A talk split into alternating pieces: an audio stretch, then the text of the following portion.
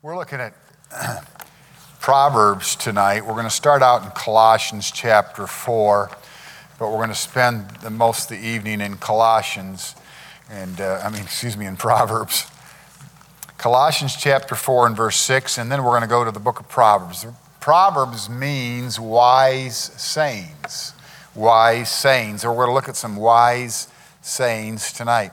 But in Colossians chapter 4, verses 5 and 6. It says here, walk in wisdom toward them that are without. That means people outside the church, lost people. Colossians 4 5, and I forgot to have you stand. Let's stand and read these two verses. I am sorry. I forget the, the good tradition we have here. It says, Walk in wisdom toward them that are without, redeeming the time. Let your speech be always with grace, seasoned with salt that you may know how ye ought to answer every man. Let your speech be always with grace. Bless us, Lord. If we take a look in your book for a walk in this world, that will glean something that's helpful for us. Lord, help convict our hearts about this matter of speech and what we say. I'm guilty, and we're all guilty, Lord, before you as we say things we shouldn't say. Help us to just learn tonight how important it is to work on seasoning our speech with salt. Bless now in Jesus' name. Amen. Thank you. You may be seated. Walk in wisdom. And that word wisdom is the word Sophia. We get our word sophisticated from it. When we think of the word sophisticated in our culture, we think of snobby people, right? But that's not really what it means. We are sophisticated beings when we're walking with the Lord toward those who are without. And then he says, Let your speech be always with grace, seasoned with salt. That word speech is the word logos. We use that to describe the word. In the beginning was the word, logos. And the Word became flesh and dwelt among us, the Lord Jesus. And so we want to be like Him. We want to be like Him in how we live our lives. And so I'm going to mention four things. I'm not going to have you turn there until we get to Proverbs chapter 6.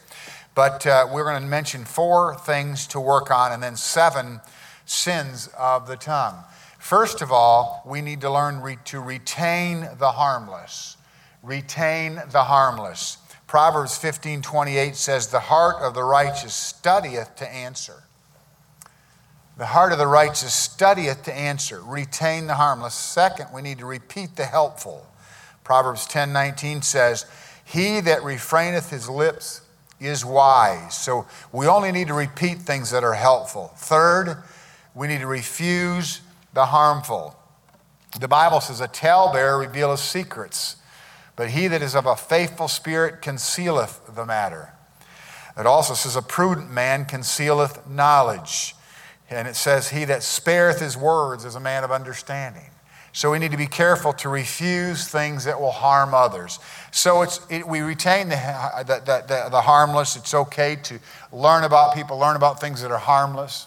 But when it comes to things that are helpful, we want to we, we want to repeat those things because they're encouraging, encourage people, help people.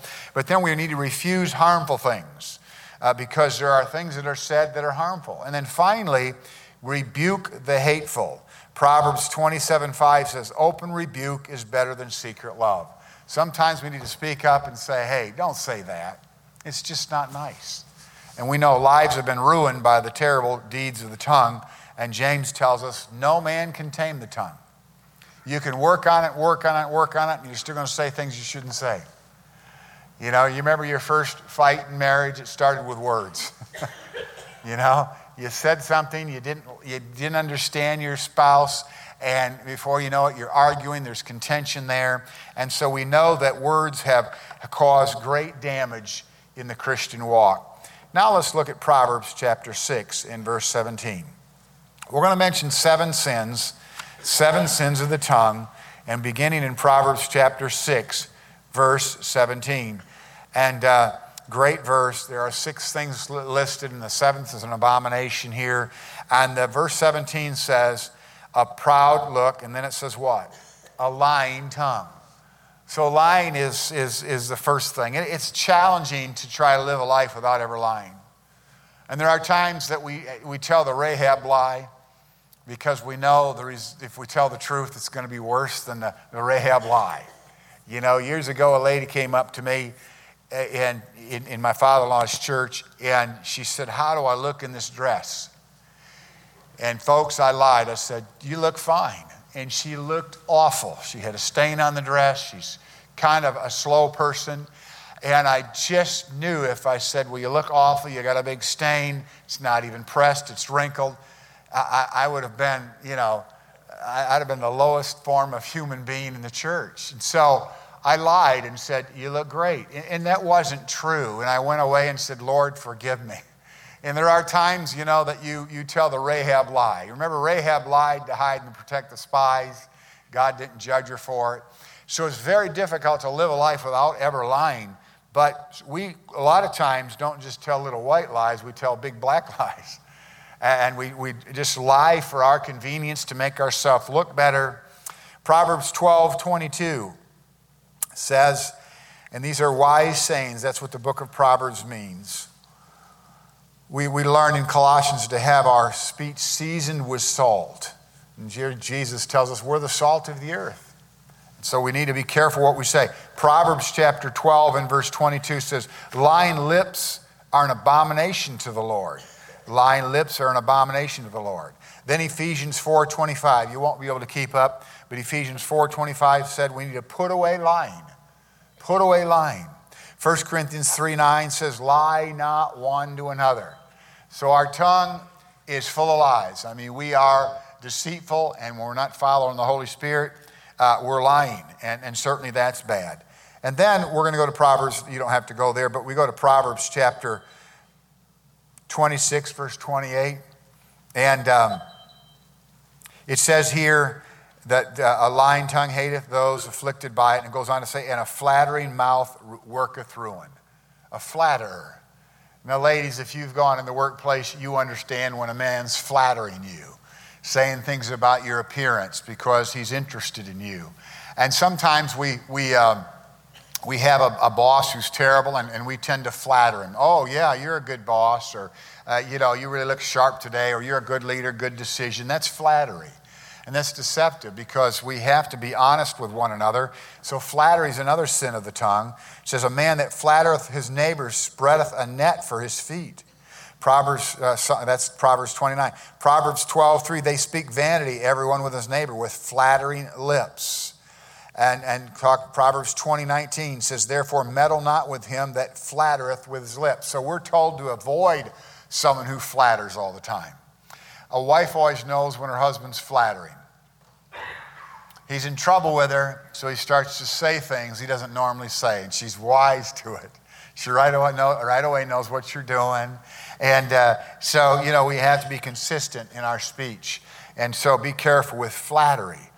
Third, slander is another sin of the tongue, another wise saying. We find several wise sayings in Proverbs chapter 10, verse 18. It says, He that uttereth slander is a fool. Proverbs 16, 28. And a whisper separateth cheap, chief friends. Uh, Psalm 101, verse 5 Whoso privately, privately slandereth his neighbor, him will I cut off. So clearly, slander. And I'll tell you what, I've seen slander firsthand so often. Being a pastor over the years, I always can see through envy. When you have people in the church who are envious of other people in the church, you can see it they, they come up and say something slanderous about someone else. They don't realize what they're doing all the time. Sometimes it's just outright hate. I had a lady one time say, I just don't like him. I don't like her either. Well, you know, that was just rude, but sometimes you have, you know, people who will slander someone because they're envious of them. And they want you to know something bad about them so that you stop loving them as much as you love them. As a pastor, it's hard, you know, to, to love everybody equally. I try very hard, and all pastors should try hard. And, uh, but, but it's just very difficult. Certain people have personalities that mesh with yours, and you get along great with them. And other people, just their personalities kind of rub you the wrong way, and not necessarily here at Anchor. You're all perfect. But, uh, you know, you know it's challenging sometimes to, to uh, get along with everyone equally. Uh, and, and, and over the years, I mean, even here when I was here before, there were some difficult people here. And I was interim pastor for two and a half years. And I, I, it was very ironic the things that went back and forth between people who just didn't like each other. And you have to be careful because slander is a serious thing. Sometimes people slander others because they don't like them or they're envious of them. And slander is dishonest because you're saying something about someone that's not necessarily true. Then there's talebearing. Proverbs 8:18 says the words of a talebearer are as wounds. They go down into the innermost parts of the belly. Uh, uh, Proverbs 26 says, where, there, where no wood is, there the fire goeth out. So where there's no talebearer, the strife ceases. Ceases. We'll go the, the normal word, ceases. And, and we know that, that, that, that when you spread, spread towels, you're a talebearer, and you harm people. I saw a TV show last night, and uh, very frustrating to me. This lady up in Canada, she was raised in a very strict Baptist church and she was picked on her whole life as a young girl. Ended up killing people in a nursing home. And I was like appalled at her behavior. And I thought, what kind of a Christian? But then I thought, she was picked on about her appearance all through her childhood. That's a hard thing to deal with. And the people who picked on her certainly have a part in her being messed up. No excuse for what she did, but tale bearing, telling tales about people. then we look at Proverbs 20, verse 25. Another one listed is unkept vows. It's a snare to a man uh, who devoureth them which is holy, and, af- and after vows to make inquiry. Ecclesiastes chapter 5 says this, verses 2 through 7. Let not thine heart be hasty to utter anything before God. Think about all the vows that are broken in our country. We can talk about the military. People, you know, they, they, they swear to uphold the Constitution. Our politicians break their vows. The military, they raise their right hand. And, and some of them, you know, run away from battle and defect, defector, defectors from the military. Um, it's not the right word. I can't think of the right word. And then think of all the marriages, for better for worse, in sickness and in health, till death do us part. And I mean, we all have people all around us we know that have had a difficult time keeping that vow. Maybe you've been on the, the, the bad end of a relationship where your partner broke the vows. But we know marriage vows don't mean anything anymore, you know, um, because people don't keep their vows. He says, When thou vowest a vow unto God, defer not to pay it. He says, Pay that which is vowed. Better it is that thou shouldest not vow than thou shouldest vow and not pay. And of course, that, that Ecclesiastes is talking about finances. But how many times do people take vows and not keep their word? Um, I rent, rent part of our building to a, a, lawyer, and he came over and he said, Hey, do we need to do a lease? I said, No, just tell me you're going to pay your rent. And he's paid his rent every time. We just shook hands. And there was a day when you could do that and trust people. I trust him. But you know good and well, if you, if you rent property or deal with people, I don't know how many people renting property to them. I, I'm down to one rental, and I want to sell that next year. I don't know how many people have said to me, I'll have the money over to your office tomorrow. I promise, just don't evict me. Tomorrow comes and goes. They said they're going to do something. The Bible says, let your yea be yea and your nay be nay. Keep your word. Breaking your word is no different than breaking a vow. When you give someone your word, keep your word. And we do that a lot. Then the sixth one, and we're going to turn here. I want you to see the severity of this one. Proverbs chapter 17. Actually, Proverbs chapter 6. I'll read verse, I'll read Proverbs 17. Proverbs chapter 6, where you were before. Before we look at that, uh, the matter of discord. Proverbs 17 9 says, He that repeateth a matter separateth close friends or very friends. But Proverbs 6 19 and I love that section in Proverbs. Says, These six things doth the Lord hate, and yea, seven are an abomination unto him. But it goes on to say, and it lists the six sins. And then the last one it says, And he that soweth discord among the brethren. Do you know there's only two times in the Bible where God says he hates a person? He names one of them, and then two unnamed people. I should say three times. God, the Bible says God hates Esau. Now, God died for all the sinners of the world, but Psalm 5 5 says God hates sinners. So, and here's another one God says he hates those that cause discord among the brethren. Look at verse 19. A false witness that speaketh lies is one of the people that is referenced here, but then it says, and he that soweth discord among the brethren. God hates that. He hates people that divide people. Why do people do that? Again, envy. They want to be a best friend. How many shows have we seen on TV? I love these crime shows, obviously. I wanted to be a detective and I had a degree in criminal justice. I was in the ride along program and I thought, I am, I'm, I'm going to be a good detective. And, I, and so I watch these crime shows. And I watched one, oh, a few years back, I don't remember when. And these girls in high school that were very close, three of them, there was envy, envy there. And, and two of them were fighting over the same best friend. And so two of them decided to kill the other girl, and they killed this teenage girl. All because of envy. And we see that all the time. And they began to talk bad. The girl turned, one girl turned another girl against the third girl by constantly lying to her and saying things she was supposedly saying and doing. And turned her against, and eventually they killed this girl. Now, that's an extreme example, kind of a hyperbole, but how many times do we know young people in school will lie about one another, tell falsehoods? I, I remember in high school on the ball team, uh, I didn't play my junior year, I had a broken arm, and I was a football player all the way through high school, but in basketball, I missed a year. So I came back and I led the team in several categories block shots, rebounds, and scoring. I was up near the top, but the guy who was envious of me, my neighbor, went around told everybody to vote Mao for most improved because he didn't play last year. He really worked that thing well. Get everybody to vote for me for most improved, like he was doing me a favor, and that way he would have more votes for MVP because he led the team in scoring. All of us have experienced that, haven't you? Where someone did that to you to, to uh, you know, try to turn people against you, maybe in a malicious way or maybe in a, in a clever way like that. He wasn't hurting me, but he was trying to help himself. He wasn't honest. And, and so he, he just, just was trying to get everybody to like him better. It wasn't really about me. But here we know God hates those who sow discord, God hates perjury, He hates uh, people who bear false witness. So, all these sins of the tongue so now let's look three things we can do. Proverbs 17, 28 and 29. Proverbs 17, 28 and 29. Let's just look at 28. Proverbs 17, verse 28. Here are some tips on what to do.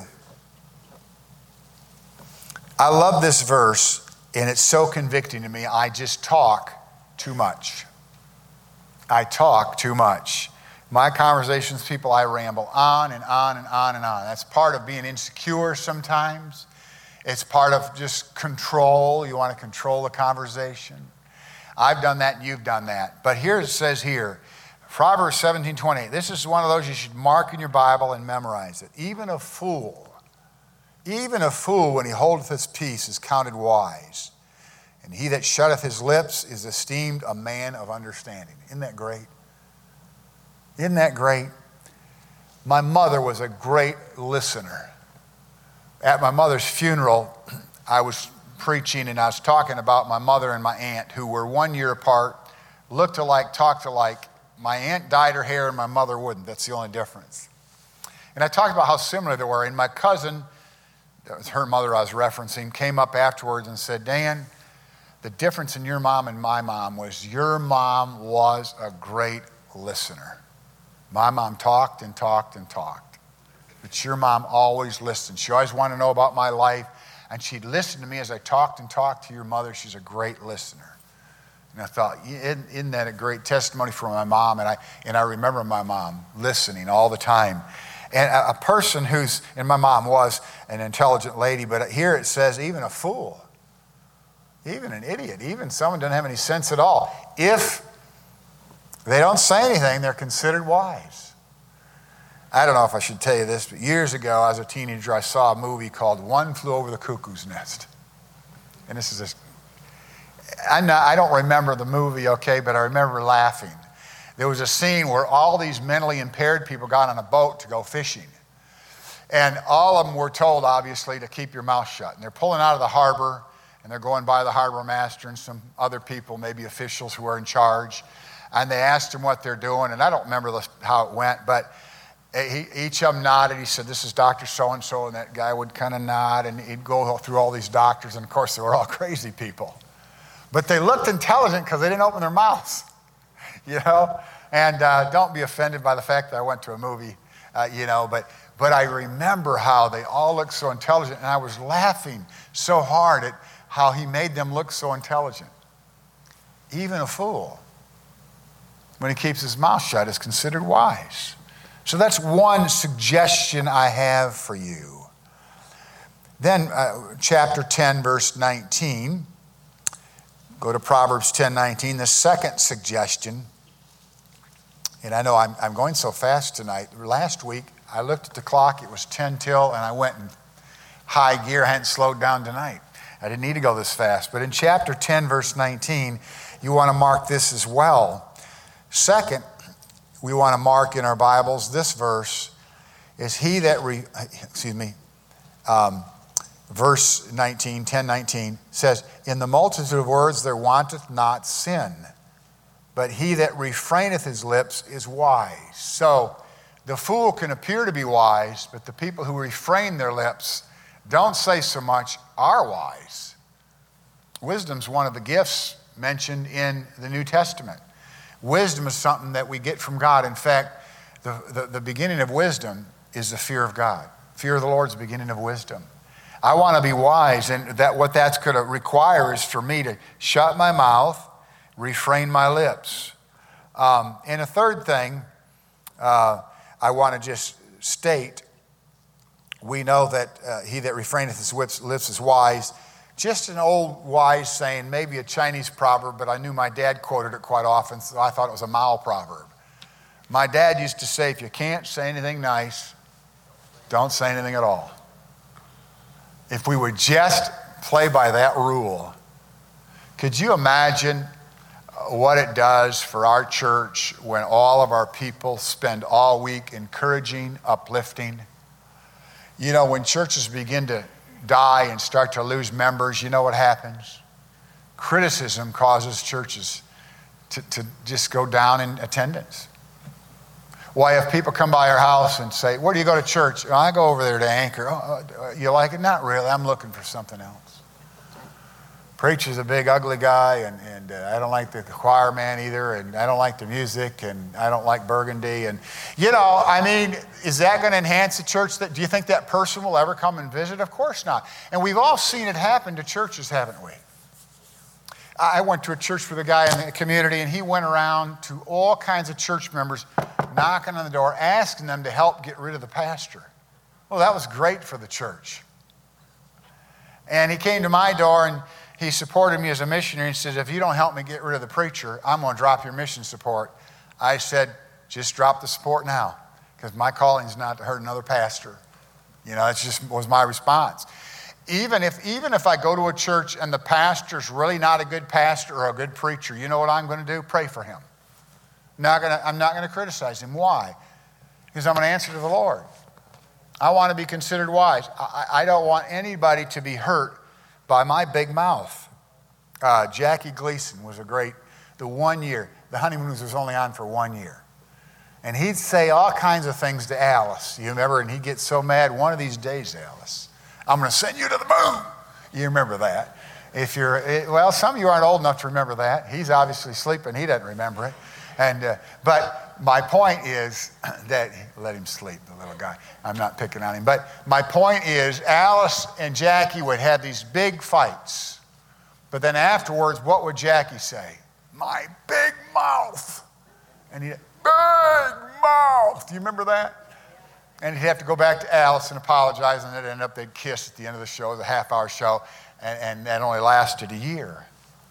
You know, if I could take back all the stupid things I've said, all the things I've said to hurt people, whether they were intentional or, or not, if I would just slow down, think before I speak, I'd hurt far less people. But all of us have done that. When it comes to the tongue, patience is a virtue. Problem is, not many of us are patient. And we say things we shouldn't say and you know you could all stand up and share a story right now. Pastor, I, I, can tell you about someone I hurt. I can tell you about something I said I wished I hadn't said it. I wish I could go back. There are things I, I used to call my sister. She didn't have a pimple, she didn't have dandruff, but her name was Pamela Marie Mao. So I called her Pimples, Moles, and I can't remember what the M stood for the last name. You know what she says to me every time she sees me? Or calls me, hey, it's pimples, moles, and dandruff or something. It wasn't dandruff, but she says that too. She remembers that. I said it all the time. The problem for me was my sister could whip me till I was about 13 or 14. And she gave me a black eye one time. We're friends now, but she hadn't forgotten. But we say so many things like that. Now, as a, as a 10 year old kid, maybe that can be excused because of immaturity. But sometimes we get older and we have bad habits and we keep doing that. I, I, I always talk about myself in a bad way, and I wasn't the worst guy on the planet. But I had a guy at school I liked, his name was Patrick. His last name was Paraguay. Paraguay. Patrick Paraguay. Pa- Paraguay. I'm Goy, not Guay. And um, he liked me, I could tell. And so he'd come over to the house, we'd go fishing. I taught him how to catch fish and stuff. We became good, but then he, he would catch a fish and I would just belittle the fish and and make fun of his fishing, and I'd tease him at school. And finally, he said to me, For a guy who wants to be my friend, you sure make it difficult to like you. And I went home and thought about that and thought, Man, I'm a jerk, you know. And then one time, as a pastor, I was home, I was about 40, and one of my nephews had played ball, and he was about six six, and, my, and, my, and I was probably 35 at the time, and my brother in law said, Jason will beat you in one on one, and you won't get a shot off because he's taller than me. But I had played a lot of ball, and I just took him to the cleans. I think I beat him. He didn't even score. And I was blocking a shot and dunking on him and all that stuff. That's when I could play. And then I said something to him afterwards about you know his dad and bragging. And he said, "Why do you why do you say that?" And I hurt his feelings. So it made him feel like he wasn't any good. And I mean, I, I, I honestly may have cried that day. I remember I, I, I spent the next week reflecting on how insecure I am to have, not, not to beat him, I'm a competitor, but to say something after beating him. You know, it was so classless. And that bothered me for a week. And honestly, it was a life changing experience. My dad said, You need to read a book by Dale Carnegie, How to Win Friends and Influence People. Secular book. And I read that book and I thought, wow, wow, I really am bad. I'm so worried about my image and I have such bad self esteem and self worth that I have to treat people like that.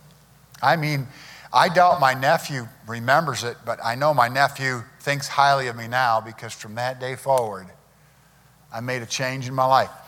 I went to him, apologized, but years later I would always compliment him on things.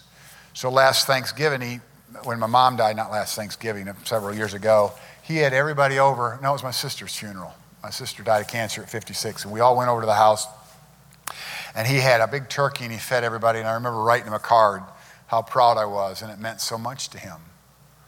See, our tongues can be life changing, unfortunately, in two different directions.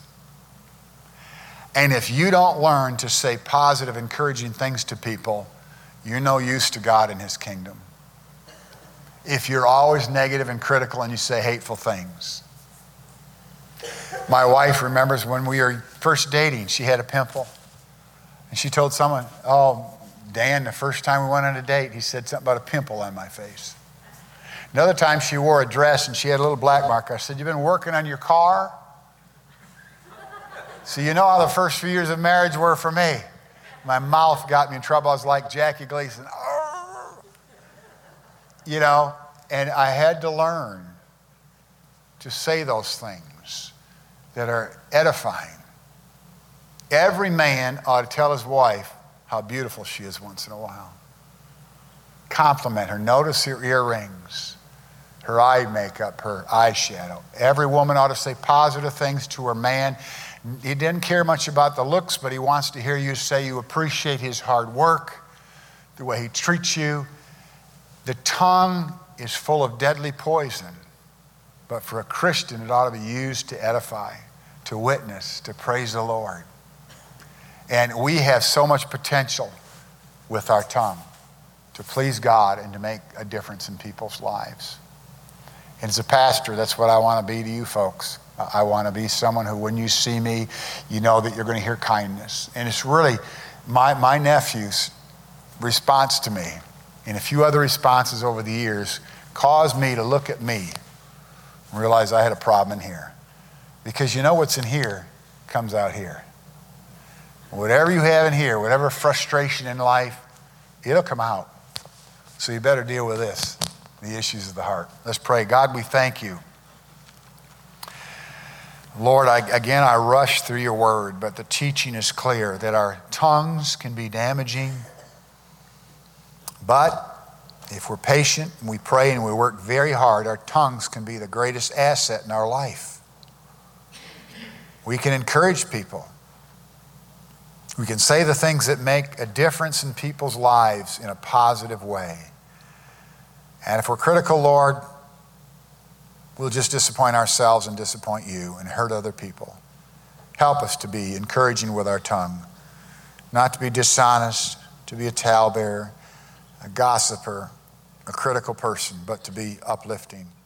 We ask these things in Jesus' name. Amen.